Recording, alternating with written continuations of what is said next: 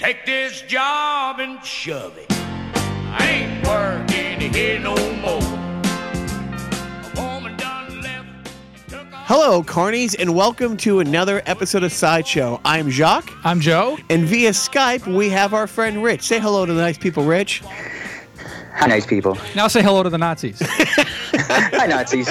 So, uh, so Was I supposed to go Zeke Howe? Did I just fail right there? yeah, we're pretty. Yeah, you failed. That was. Hey, who who was the other guy in Wham with my? You know, uh, the, Ridgeley. There you go. Um, so we we have Rich on the show for a number of reasons. One of which is Rich is the producer of the Skinamax show, uh, Mike Judge's Tales from the Tour Bus. oh, it's not silk stockings or whatever the hell that was. Red Shoe Diaries. And I- Let- Let's get it straight. I'm the creator. The creator, yeah. So the creator. now, now, uh, now, but seriously, uh, how how many people do you know in your realm lost their uh, their right hand virginity to Cinemax in the '80s? I'm gonna guess uh, Oh. all of us. Uh, I mean, I can take it a step further and say to Emmanuel on. yeah. Yeah, there you go. well, well done. So, uh, a little backstory on Rich. Um, you know, Or Lady Chatterley's Lover. I think that was another one. the a- a- anything on Cinemax after 6 p.m. we can safely. I couldn't tell what they were called because it was scrambled. So like I just But couldn't still oh, tell. hot. yeah, you had, you had one of those. but still hot. It's funny because, like, I, when I lived in Holland, it became, you know, their porn starts at uh, 6 p.m. on Fridays. Now so does mine. and goes straight through the weekend. Nice. Uh, so a little. It's, gonna- it's, it's bizarre to sit around uh, with a room full of Dutch guys, like, you know, doing coke and, and staring at porn while you're getting ready to go out. Joe was saying the same thing last week. right. When I was watching that same exact porn scenario. That's like my category on new porn. How do you know? Uh, yeah. Not to mention, Dutch coke is like, we- ugh. Again, Joe and I were talking about the same thing last week. really? Same exact thing? Oh, right, we, we, we were ranking cocaine throughout Europe in the early 90s. Yeah. Oh man, I'll tell you what. That's that's some bad stuff. And like, you really couldn't tell the difference between that and then what what the hell did they call it? Was it, their version is speed? Uh, Lufthansa. Just, it was. It looked like it looked like you, something you would use at the end of a cue stick. Oh yes. It would be like a hard white pile of something. So that that brings us Crank. into Crank, crank, or of course, crank. crank, right? Anyway. yeah, it was tip of my Right. tongue. All right. That was a little too easy. I thought it was. Yeah. I didn't say it Yeah. because I thought that's what everybody called it. Yeah, exactly, exactly. Well, it depends on like what you know, old U.S. Army base you're you're flopping on. So so here here's a little backstory about Rich. Rich and I were neighbors for my last couple of years in L.A. And again, uh, and here's the funny thing, you know, just a sidebar for a second, which is what I'm best at. Rich and I also have another neighbor named uh, Coach Cooper. Coach Cooper is a Colts fan. Rich is a Steeler fan, and everyone knows I live for the Pats. And if the three of us can be friends, why can't the Jews and the Christians and the Muslims just? If Yeah, we can it was get a along, good time period for the three of us. Each had Super Bowl victories like within you know a year. Right, right, right. Well, We, the, we all rapid fired them there. well, the Colts, the Colts, eh, that was Peyton with uh, with Denver, but close enough. You know, I mean, uh, Yeah, well, Peyton got one with the Colts. He got one. one. How many? That's right, one. Yeah. But he. Um, but so Rich, Rich has a very, as you can hear, a very interesting background. Rich is from Pittsburgh, and Yeah, he but, but yeah, and I have, but I got, I got to say that you know Jacques Lambert here. I, the reason I met him is because I, I, I have a Jack Lambert tattoo, yeah, and um, I would get up in the morning and come out to my car, and there would be a Jack Lambert playing card on my car when I first moved in. I'm like, wow, what a cool neighborhood. yeah. Well, the the And then I realized the guy's name is Jacques Lambert. the, uh, the there's a old guy, and, and we do um, the hockey group that I play on called FNH. The old guy weekly would just every week I got there in the stall, he'd find whatever cards he could for you know. There's three or four of us, and he would have any Boston sports person that he would. He he's this guy. He's like in his late 80s, and he would either get you sports cards of like you know team from where you were, or people who have the name. And so any any Lambert in any sport, like I always had a stack of the cards. So, but so Rich has uh, Rich has traveled the world. Um, it's funny that uh, I don't know if funny is the right word, but the show Tales from the Tour Bus season one is all about outlaw country guys, but yet Rich's foray into music is touring the world. I'm just, yeah, it's you know with with rock bands. with, with hardcore rock bands, with, with speed Yeah. metal bands, with uh, year, um, year long so, disaster and you know, burn. There's like, a, uh, I mean, I think there's kind of an unwritten thing that where hard rock people go to country after they aren't as angry as they used to be. Like Darius Ruckers. Sit down, I can smell your album from here. yeah, that guy. But okay, so so bring us into the lineage of your your rock music, like like uh, your path. Like was it was your long Well, the main one was disaster? Karma to Burn. I um, it was an instrumental heavy metal band that uh, and you were the bass signed to player. Roadrunner and- Records when I was very young, and um, we we we did a couple cool things. One, we we in order to get our record deal, um, we met a guy who had a, the idea that to call like we, we we scheduled one gig in New York City. We'd only been a band four months. We were, we were living in West Virginia. We met a guy who ran a club who knew which in every band there's only one guy that talks to the record label. Um, as as band members all know, this there's always the one guy that, that does all the talking, and the other dudes never talk to the label. This guy knew that, and he knew which members of which bands talked to the label. So he started calling record labels, pretending to be the members who never talked to the label. And they would all have the same message. They'd be like, "Oh, we played with this band Karma to Burn last night, and they're super good. You need to go see them. I heard they're playing in New York this week." So when we went to play Brownies, like for the first time ever, it was just it, there was it was probably one of our most packed shows. it was just all record people. That's great. Uh, and, and then and then when, when did uh which which who did the video uh, Matt Maiellaro who pr- pretty much Oh, okay, that was a different band. I, I, That was I- I Year-Long expect- Disaster. Yes, that was year long disaster. Um, and that followed Karma to Burn. yeah, yeah, I started that band um, in Los Angeles, and um, I was also in a band called Speed Dealer for a while. And then, uh, but anyway, um, Matt Maiellaro, uh, it was weird. I, I I knew a girl who worked at High Times magazine who then went to um, Adult Swim, and I was just talking to her one day, and I was telling her I had a budget to make a video, and um, she was, uh, "You should get Matt Maiellaro to make it." And I was like, "Oh God, I would love it." And uh, lo and behold, he called me the next day, Um, so and we became friends. for those who don't know who Matt is, shame on you. But one of one of the reasons Rich and I became instant friends, like instantly, um, this is this is going back. This is like 2010, 2011 when I first started to meet Rich.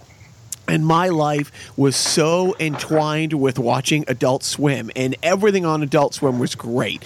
Um, and and there was like one obscure show that I think lasted one year was like um, Perfect Hair Forever, and I mentioned Oh, that yeah. to you, and you were like, "Oh my god, I got the box set of that."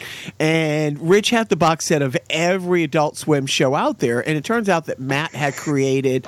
Um, uh, Aqua Teen Hunger Force, which to this day is one of my favorite shows, and I have no fucking idea why. Like, I can't tell you, you know, why I was so obsessed with that show for so long. And um, and Matt had also a- done it's a Space fantastic Ghost. show. It is fantastic, but Matt did Space Ghost Coast to Coast. He was one of the Yep, um, that's the one that started it. writers on that. He did uh, Sealab, 12. Yeah, Sealab 2021 is just. Frisky Dingo, which still may be one of my favorites. Uh, anybody who doesn't know Frisky Dingo, who watches Archer, Frisky Dingo was the precursor to Archer. All the same voices and most of the same characters on Archer started on. Well, actually, I think Frisky Dingo has better voices, and it just um than Archer. It they weren't allowed to use a lot of them because they weren't aren't union.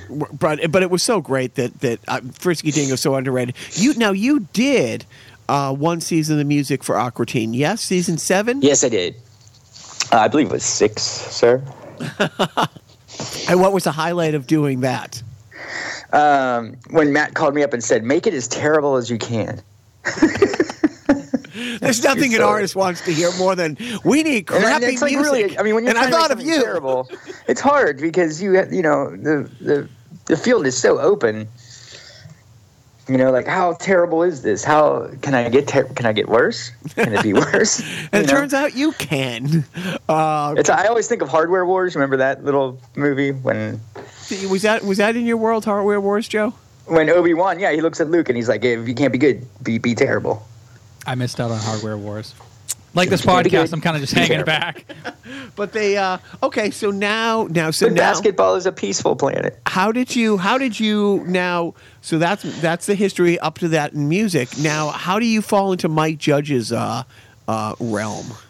Um, a guy named Scotty Matthews um, was my drummer. I naturally I said I would start a country band before I turned forty, so I went to go do that, and um,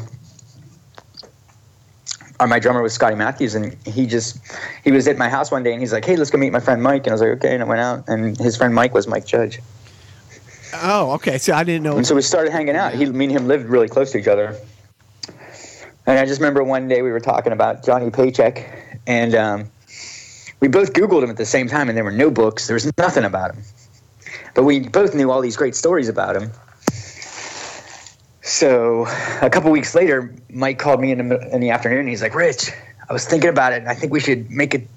We should do your idea." And I was like, "Yeah, that idea." I had, you know, I couldn't remember what the idea was. And he was like, "The Johnny Paycheck documentary." I was like, "Oh yeah." And next thing I know, I, I, I just started looking him up.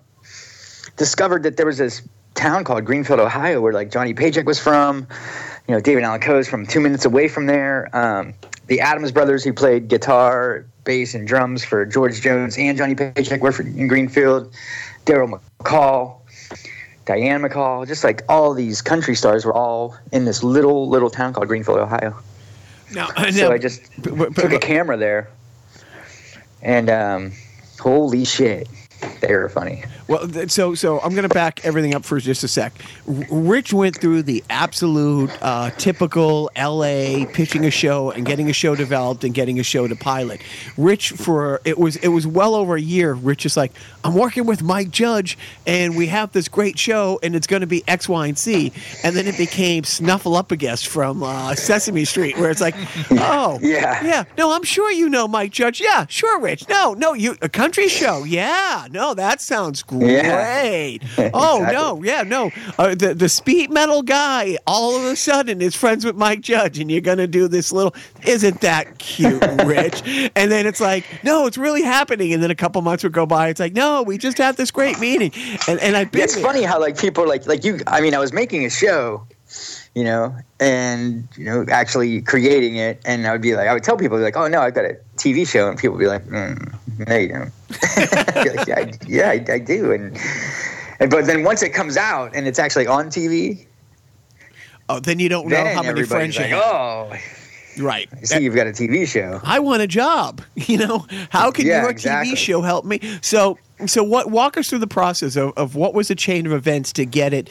I mean, who did you take it to first? I mean, how did you package this idea? What did you and Mike? Well, it's not together? fair, really, because you know I had Mike, and, and Mike is is has never done anything bad. and it was it's weird. Like I I actually at one point I was um I was kind of freaking out because I was doing like 250 shows a year for like you know 14 years straight, 17 years straight, and I was really hitting the wall. Um, of of how many of how many you know how much traveling and, and shows I could play, and I was thinking I, I really need to I'd, I'd really like to sit down and try to make you know like a movie type uh, endeavor. And I thought, you know, what directors would I ever want to work with? And I really could only come up with two. You know, of course, David Lynch and then Mike Judge. Those are the two guys. I was like, man, I'd, I'd work with either of those two guys. And then, damn it, if I didn't meet Mike. And so, it, so did Mike so, but once you have HBO? somebody like Mike, it, it the rules change. You know, like it, it wasn't. I didn't really do much. Like I, most people have to go to meetings and pitch stuff. You know, it's kind of like when you're in music, you forget that normal guys have to ask girls out. You know, and go on dates. Oh, thank God I've You never know. been one of those normies. It's like that. It's that same thing. You know, you forget there's like that whole normal world of of rules and the way things work. But you know, when I had when you know when you're attached with somebody like that, it's just like, okay, when you guys want to start? so Mike was the guy in the band talking to the label. he, we went, well, we went into Cinemax um, because he already had a show on HBO. And um, we met with Kary Antholis, and the very first time we met with them, they gave us fifty thousand dollars, and they were like, "Go make six minutes of it." And and that's and then that's when you you went to Ohio to get all the. Well, I'd already gone to Ohio, so basically what we did was we took that footage and then put it together, and we kind of rough animated uh, to the animatics. what it would look like, Yeah. you know, because we, me and Mike really wanted to do it animated so that it would appeal to some younger people and hopefully draw people to this music who had never heard it before and and not let it die as quickly as it's dying, you know. So so give her give us give the the three listeners out there what is Mike Judge's Tales from the Tour Bus season one? Um, what is it? Yeah, break down the show if somebody. It really is like if you really think about it, if you if you ever had the experience when you're on a tour bus, it's usually the funniest place on earth. I don't know why. Just it's usually just the stories you hear on tour buses are, are funny, are are great. They're always the best stories. Just things are funnier there, usually because of the people that are on them, and um, you know, there's something that warps your brain when you're away from home that much, and you're and when you don't have a home, and you're just you know drifting throughout the cosmos, doing you know waking up, playing shows, getting back into a little coffin, and going to sleep, or you know partying all the way around and taking a train to your next coffin gig. You know what I mean? Anyway, um, But the show itself, so anyone who hasn't yeah, seen but the, the, show, yet- itself is yeah. based on based on just that on that fact. So I didn't, you know, I hate like every time I watch VH1 or you know country music station, it's always like some writer talking about some artist, and those writers have are usually the so cosmically far away from the reality of the situation and you know what the person was actually like and what was going on. You get zero real idea of of anything, you know. So what? oh, So what your Um, show is? like people think like you know, oh God, you know that band is smart and they write songs. Like people probably thinks like uh, you know, but when in reality the band is stealing all of their songs. uh, so Um, but you know, you know what I mean. And people closest to them are the ones that know that that's occurring.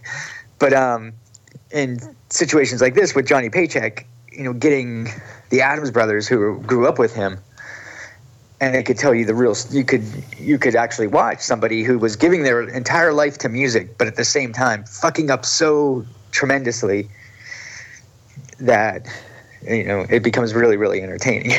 So let me let me let me explain for somebody who hasn't seen the show and you know what basically it is. So Rich, they, so they took uh they and, and I want you to go over who you picked and why as far as the the top the, the subjects. But Rich has gone around and he's gotten all the people who were in these musicians' world, the the either the friends or the studio musicians, and that's who he's referring to with these brothers. And they it's all talking head. Um, they're talking about these stories, and then it cuts to news footage or archival footage or or video footage when they were on this show or this show, or the Grand Ole Opry. And then, but some of the crazy stories they're reenacted via Mike Judge's um, artwork, and and you know Mike animates the stories because Well, you know, actually, we have Wes, you know, Wes Archer doing uh, animation, and that guy is fantastic. And he has like Asperger's, so it's really crazy to watch him work. You know, it's like he will not look at you and talk to you. Jacques really knows the feeling of watching somebody with Asperger's work. yes. God. No, no.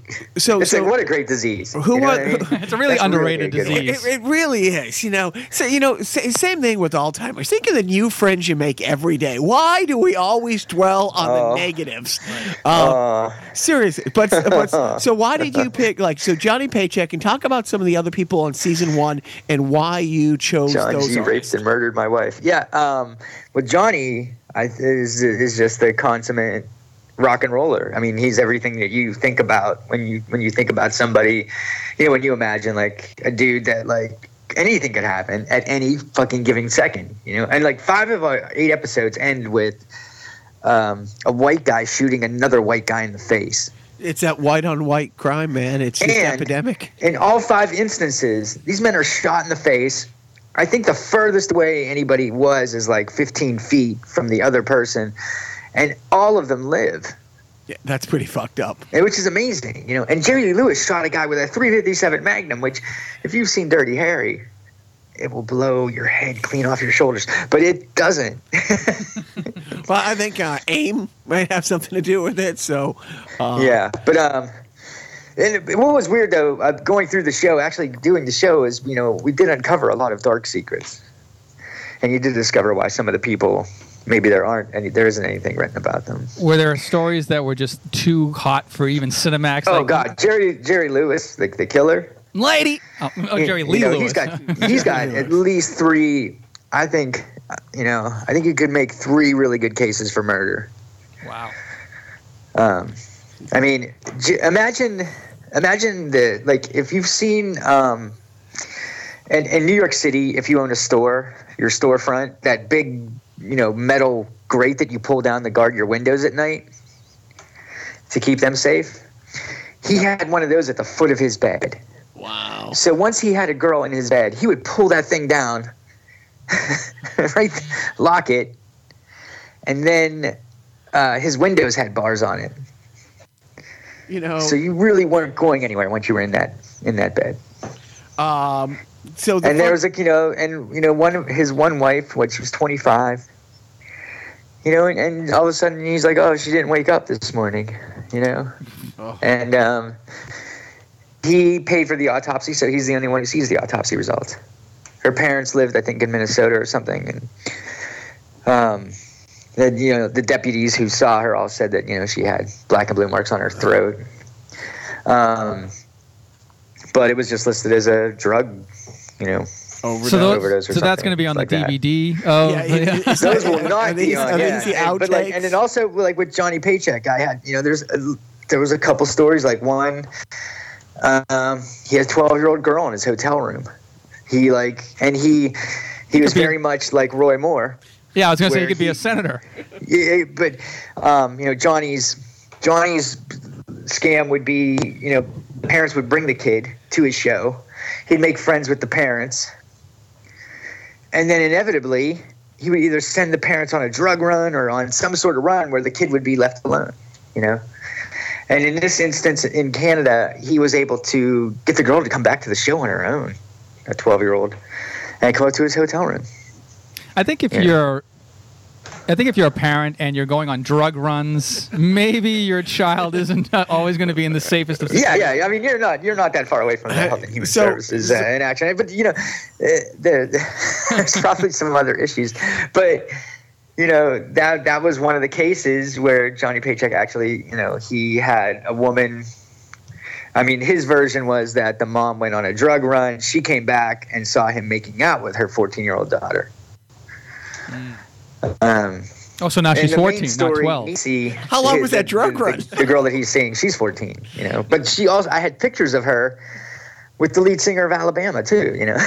so, like so intimate pictures. so you know? so as as, as It all comes back to Alabama Yeah, these it kinds of things. It, it it? circles around. Um, no, but but as Rich was telling me about the show as it was developing and telling me about these stories, and and the thing is, you see a lot of these people, and and everyone's going to think I'm joking when I say this. When you see these people on Hee Haw. And shows like that, the the absolute, Yeah. the country version of Lawrence Welk, absolutely squeaky clean. Or just looking at Can't at, Be at, uh, Dukes of Hazzard, you Right. know, or like. But uh, you know, honestly, this brings me back. I one of the greatest conversations I ever had in my life was I went to a party. Um, it was a Memorial Day party, so it was the middle of the day. I sat down in the living room, and Larry Hagman sat down beside me, and just started talking to me as though we had been friends forever. And I heard some of the greatest stories I ever heard from Larry Hagman ta talking about like when he first discovered speed while he was working on I Dream of Jeannie, and then when he discovered LSD while he was working on I Dream of Jeannie. and he's These aren't the you know, I Dream of then he- stories I want. yeah, so he's taking acid while he's making I Dream of Jeannie. Then, like, he would go home at night, put on a gorilla costume, and go to parties. And then it moved on to where he got a chicken costume, and he would go down to Malibu Beach, and he built. I don't know if you ever read Charlie Brown, but Lucy has a little psychiatrist stand that she sits at. Yeah. He had that stand built. and he would wear his chicken suit and he would go down in the middle of the afternoon to Malibu Beach and he would set the stand up. He would sit there in his chicken costume and he would listen to people's problems on acid. And he just said that it was completely fascinating and freeing. for for both, I'm guessing. Yeah. I mean, I've one time I took acid and I went to a mall and um, I went to the food court and I applied for jobs at every Was this last week? every restaurant that I, that I think I got through four of them before they refused to see me anymore. But you know, it was, it's really, it is fun to, to take acid and then talk to strangers, and you know, in a position like where you're, where somebody is exchanging, you know, is exposing themselves, like you know, applying for a job. or- Sounds like a future um, parenting tip, Jack. this is a reality show I'm working on. So when when Rich was explaining like who's on the show, and again, it's like you see these these country wholesome videos, oh, you know, on those different shows in the '60s and '50s and '70s, and then you hear these these awful or these amazing stories. I've told people. Look, you gotta watch, you know, Tales from the Tour Bus. When you see John, what what John, just again Johnny Paycheck's life, and you put that Yeah. up against the the East West rap war of the late '80s and '90s, my money's on the on the Johnny, Johnny, Paychecks. Johnny Paycheck is much more ferocious, um, and and much more. You know, I mean, he was just constantly stealing cars, or you know, there was a lot of gun pulling. There's a lot of, um, and there's a there's a character that I didn't, I didn't get to touch, but it's probably the greatest character in all of music. I think, possibly ever, and his name is Aubrey Mayhew.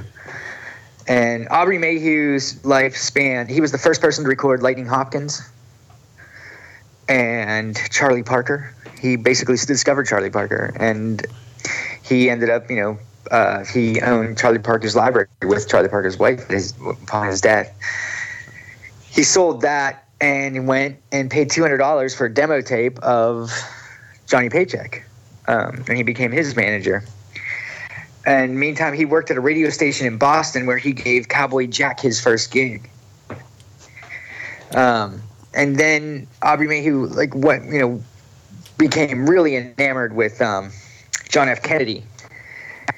And upon his death, he sat in a hotel room, and day that Kennedy was assassinated, he recorded all of uh, all the speeches that they played on the TV that day. He recorded every, every one of Kennedy's speeches, and put out that record. And back in those days, 10,000 sales was a gold record. And he sold over a million copies of Kennedy Speaks. At Wool- just and it was only sold at Woolworths. Woolworths, So a former defunct he took that money.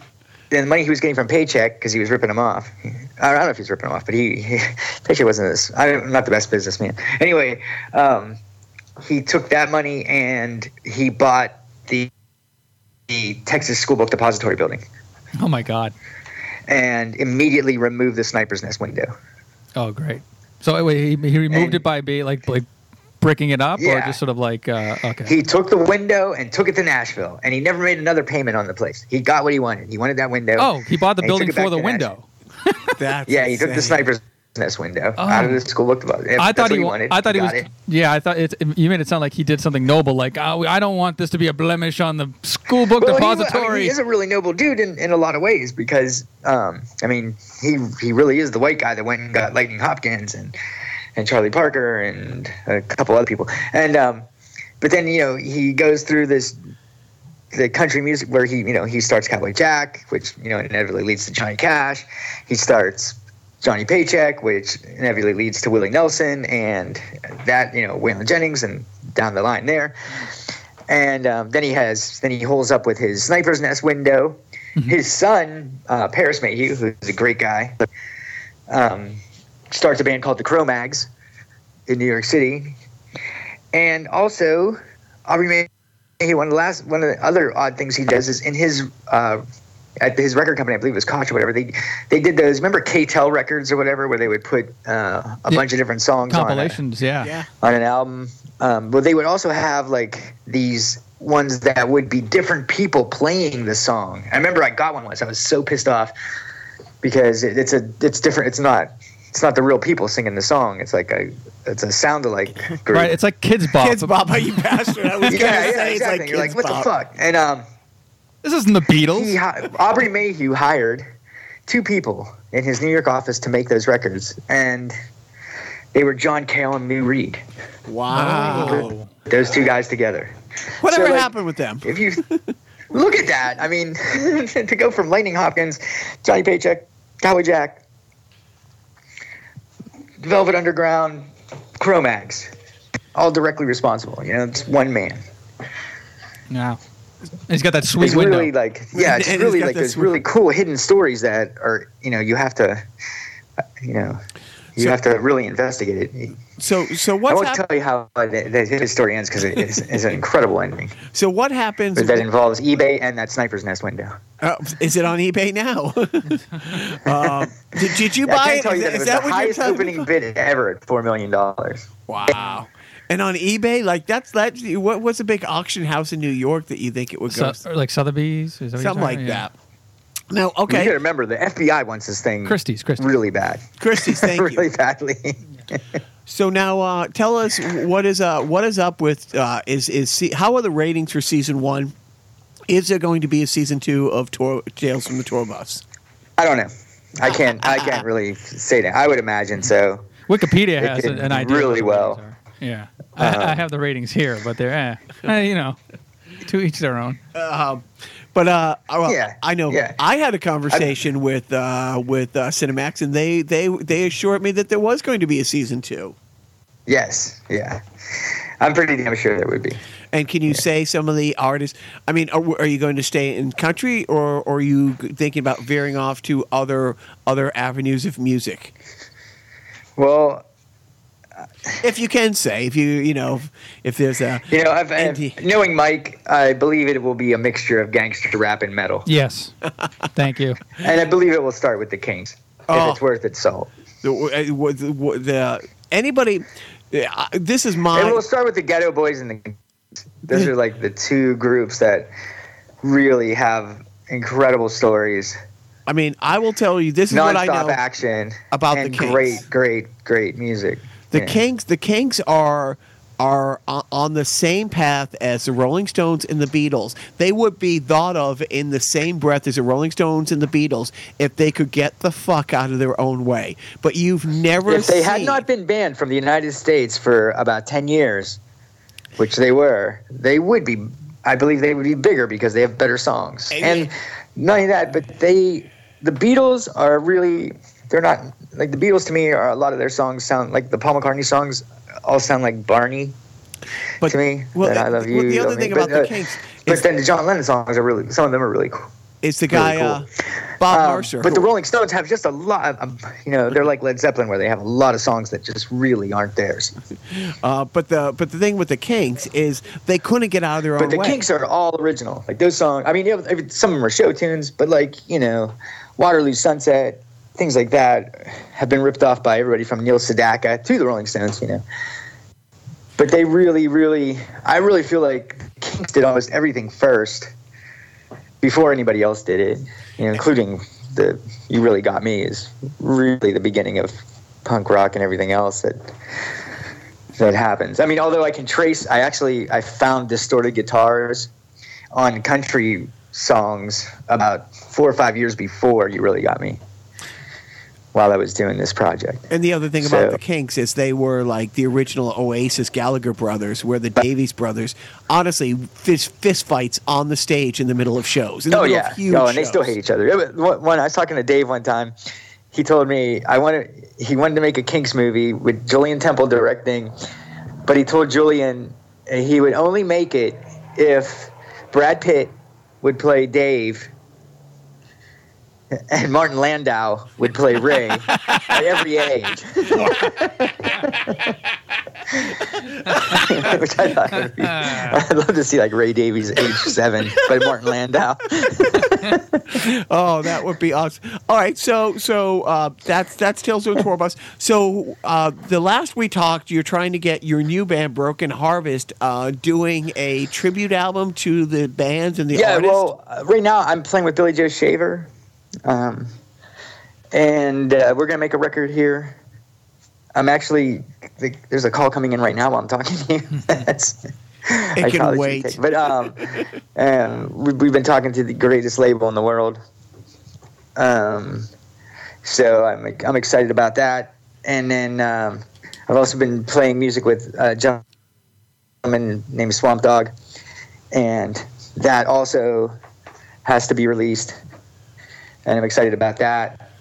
So this is it's a lot of one of the really the cool side effects of this project was um, making friends, you know, and and continuing to to have like developing friendships with a lot of the my favorite musicians, like especially Billy Joe or Jesus Christ. He's so good, and um, and Swamp Dogg, just really really good good guys that really. Uh, are actually getting better. You know what I mean? Like right now, like Billy Joe's voice right now sounds better than it ever did. And uh, and lo- lots of uh, lots of times we end the show with a song. Do you want to email like Joe and I a song that you want us to play out that you've recorded with Billy Joel that uh, that can be used? Billy Joel. Billy Joe Shaver. Billy Joel, you want to do? Uh, I don't want a Billy. Virginia. There's Don't let it nothing I want from Billy the Joel. Uh, Don't start much too late soon. But but uh, but a I'll be the one. Uh, but get us uh, but send us a song that we will play out. Is there anything else you want to plug before we wrap up? Uh, New Year's Eve at the Roxy. Oh, is that with I you? believe it's going to be Billy Joe Shaver, Swamp Dogg, and Norm Macdonald. Oh yeah. And um, do you have social media that people can follow you on? Oh, sure. Yeah. My name is Richard Mullins. R.A. Mullins. Richard Mullins. Strom Detmer. I don't know. There's a Richard Mullins gospel singer that ruins everything for me, so I never know what name I have to use. Well, it's like Dan Cray and the uh, and the not- Yeah, yeah, yeah. and then No, the- There's like actually really good articles where they ask Richard Mullins, the dead gospel singer, what his favorite songs were, and then the picture is me. So- All right. Well, uh, on the uh, on the description of this, uh, you know, up on uh, Podbean and up on iTunes, we will put your social media, um, social security number. social security number, if you could color. do that, I I welcome identity theft. So do I. It's like you know, somebody steals from me. It's like yeah, man, I mean, you're, like, you're complacent all the time, just having day to day success. Um, so, uh, well, so seriously, Rich, uh, good luck with the rest of the season. Thank you for coming Oh, thanks, on the man. show. Joe, any last thoughts?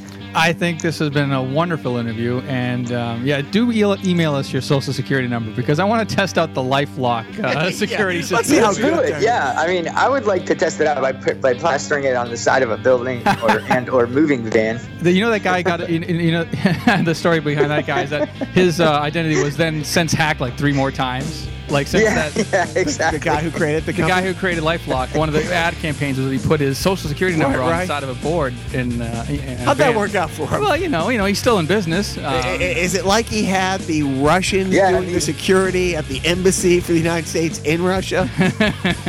All right, that's a different Oh, show. gentlemen, it was really great talking to you. Thank you, Rich. thank you, Rich. And oh, Oh, hey. Rich, You guys are fan. do Yes, not sir. do not forget